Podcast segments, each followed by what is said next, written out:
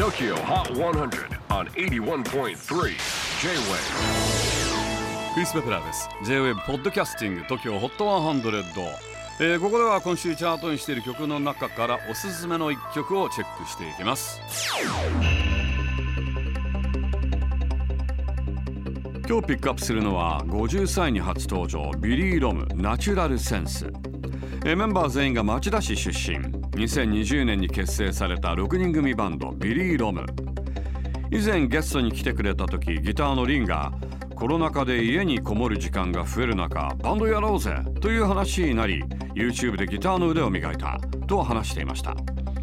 他にもバンドをやることが決まってから必死に練習したメンバーもいたそうでそれがわずかなんと3年ほどでデビュー。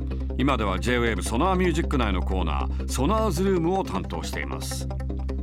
はいそして、えー J-WAVE ディレクターたちが大好き。イントロの口笛にも注目してください。チェキホ最新チャート53位 Billyrrom Natural Sense J-WAVE PODCASTING TOKYO HOT 100